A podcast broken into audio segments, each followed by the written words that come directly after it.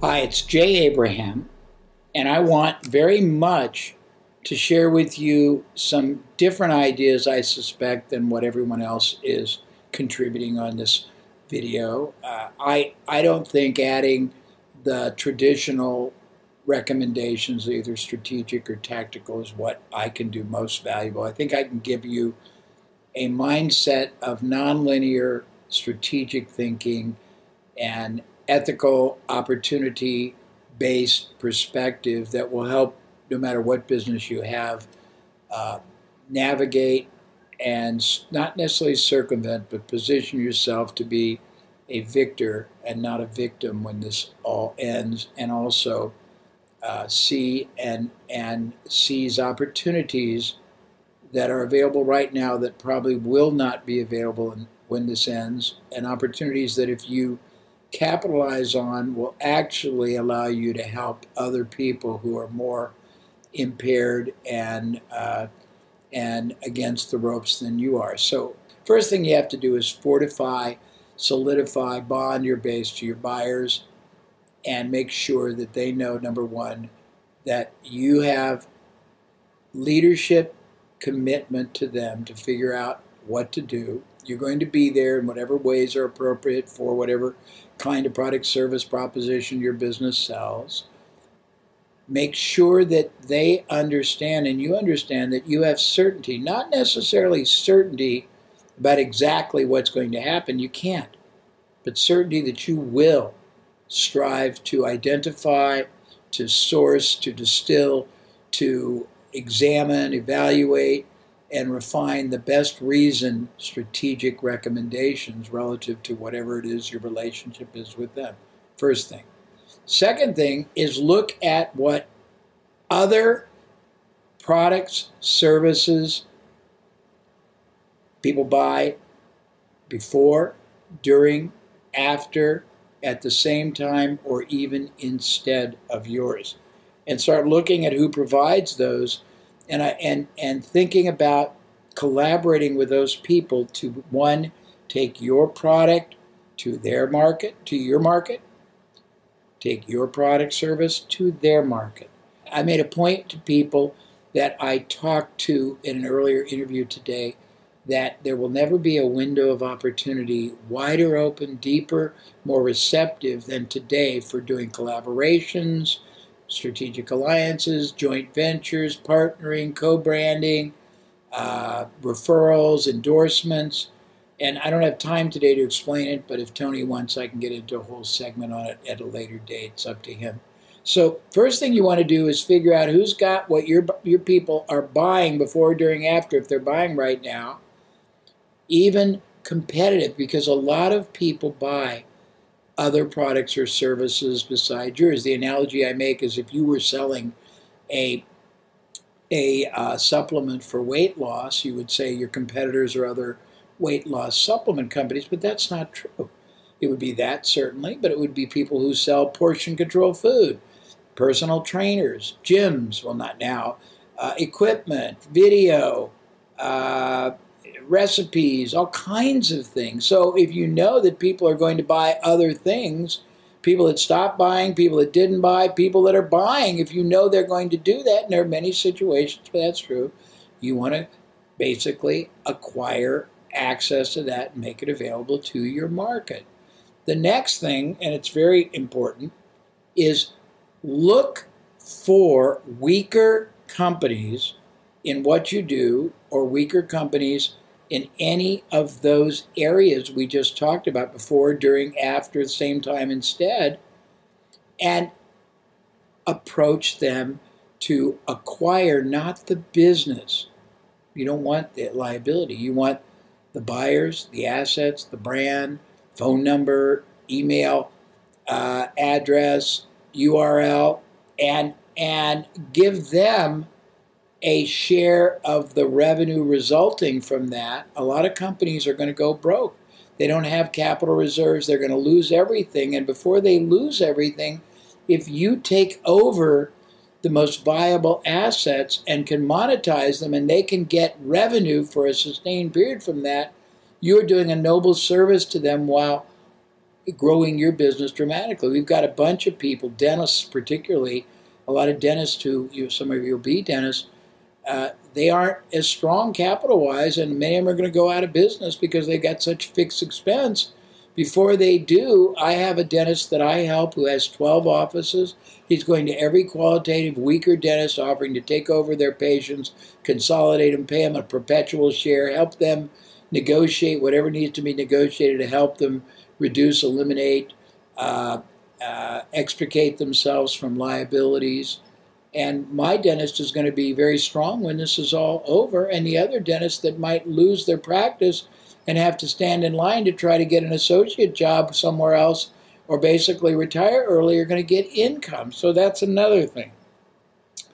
I want you to think about something else. There are many companies today who are furloughing, uh, laying off, or outright terminating their salespeople, their key account people, their marketing people, their vice presidents of sales, their customer service, their delivery. All those people have relationships with companies or individuals that could be funneled over to you.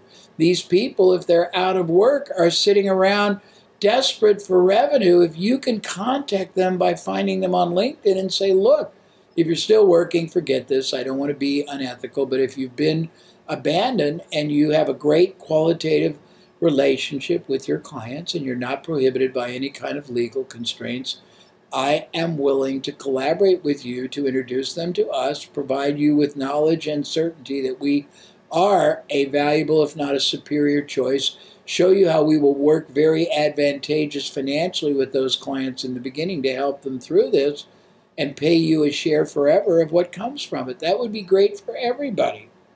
Uh, uh, I said strategic alliances will be greater right now. There's ways to do it, and it takes some nuances, but there's a couple of things you have to do today to really maximize it. It's a two-way valve. You can bring all kinds of other products or services into your audience, in your distribution, your communication, your your website, your your uh, offerings, your products or services. Number two, you can take yours outside. In order to make it really, really work for both sides, you have to understand allowable cost, lifetime value. If you have a product or service that has a very high margin, very high residual, and you know predictably that when you get 10 people in, you're going to get six or eight of them buying over and over again, and the profit per transaction and the frequency of transaction is extraordinary, you can go to other companies, other media, other influencers, other organizations, and offer them the chance to offer your products to them, to their people, and give them a very significant front end load that gets them excited about doing it with you. Conversely, if you want to take theirs to you, you can do the opposite. You can teach them why it's to their advantage to give you a front end load that's very heavy and then a residual or nothing on the back end subsequent sales for getting those buyers from you. Next thing is I've told everybody in business that that there's a finite set of probability and outcome scenarios. I you know, I have no idea exactly what will happen, but there's going to be, you know, I mean, I have a friend I was talking about earlier. He does very complex uh, simulations for uh, for uh, companies that have to deal with their supply chain and their demand chain, and he's got four gradients he looks at. One is best case, one is worst case, one is best worst, the other is worst best. If you start thinking about probability and outcome and you have and you adapt not just critical thinking, but what I call consequential thinking. And again, I'll be happy to go deep on any of these, post this little snippet if Tony wants it of me. And I will, uh, uh, and if you do this, you'll be ready for any scenario. And what I tell everyone is start moving forward in your preparedness so that you don't have to wait to see what happens. You're already got some momentum and you can just shift over to the path that becomes the right one. Think victor versus victim. The next thing. Uh, this is a great time, as I said, to acquire things. And uh, there's another thing you can do, which is uh, I'm going to give you the ultimate option trading. Most trading, most people think of option trading is getting put calls, whatever it is, on stocks. I think you want to get puts or calls on products, services, capacity right now when it's distressed, and be able to flip it to other people and play arbitrage. Uh, everything you do is a two-way valve. There are tons. I've done billions of dollars of strategic alliances joint ventures, endorsements, all those things. And this is your opportunity to do it as well. And, and really, it's a great growth opportunity in adverse times. Uh, the next is to realize if, I mean, I was talking to a lot of people that have restaurant friends, not restaurants, or if you have a restaurant, if you really can't monetize your clients very well, if you have solid relationships, data, contacts and you've been and they're highly repetitive, you have something else you're not thinking about. All of you do.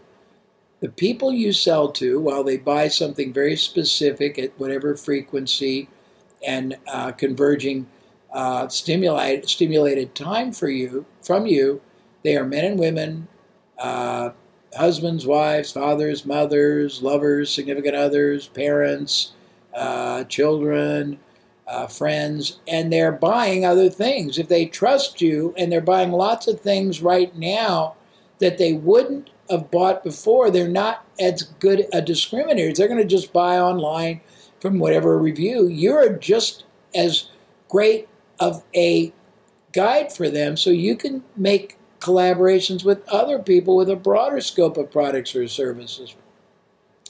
Uh, uh I, I can't tell you how much uh, amazing human resources are probably on the market right now that don't have a clue how to monetize their skill. They think of themselves as a salesperson or a customer service or a marketing, and they're trying to get a job as that. Whereas if they have relationships with media that they've negotiated great deals and they can make that available to you, and it has the ability to make you money or save you money, you can give them variable compensation for making that possible. If they're a salesperson and they have past clients that now they've been they've been thrown out of the company and they had a great great relationship, if you can say, "Hey, I'll give you 10, 25, 50, 100% of the first sale and residual on the rest," they are going to be motivated and you can find them all day long. The other flip is anybody who can sell and there's going to be tens of thousands, hundreds of thousands, I hope not, but maybe millions of people who can sell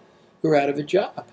They need something to sell. They need a way to monetize their skill. You can contact them. You can find them on LinkedIn or in the in the employment uh, uh, sites, the job sites, and you can put them to work building either strategic alliances, deals, acquisitions, new clients for you, and pay them very generously on results.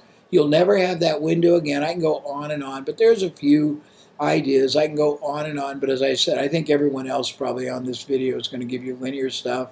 Cut your costs, be tactical, do this, do that. I could do that, but it would just be redundant, and I don't know that that would have the value that this is. It's all about thinking differently, and I, if you go to my website or I can give it to Tony, I've got countless uh, resources. I'll give them to Tony. He can put them on his website. But I just got a lot of stuff. That's the best reason right now to get it in your hands. I messed up on my earlier video. This was done last minute to get to you. I'll be happy to do more if it's necessary, needed, or wanted.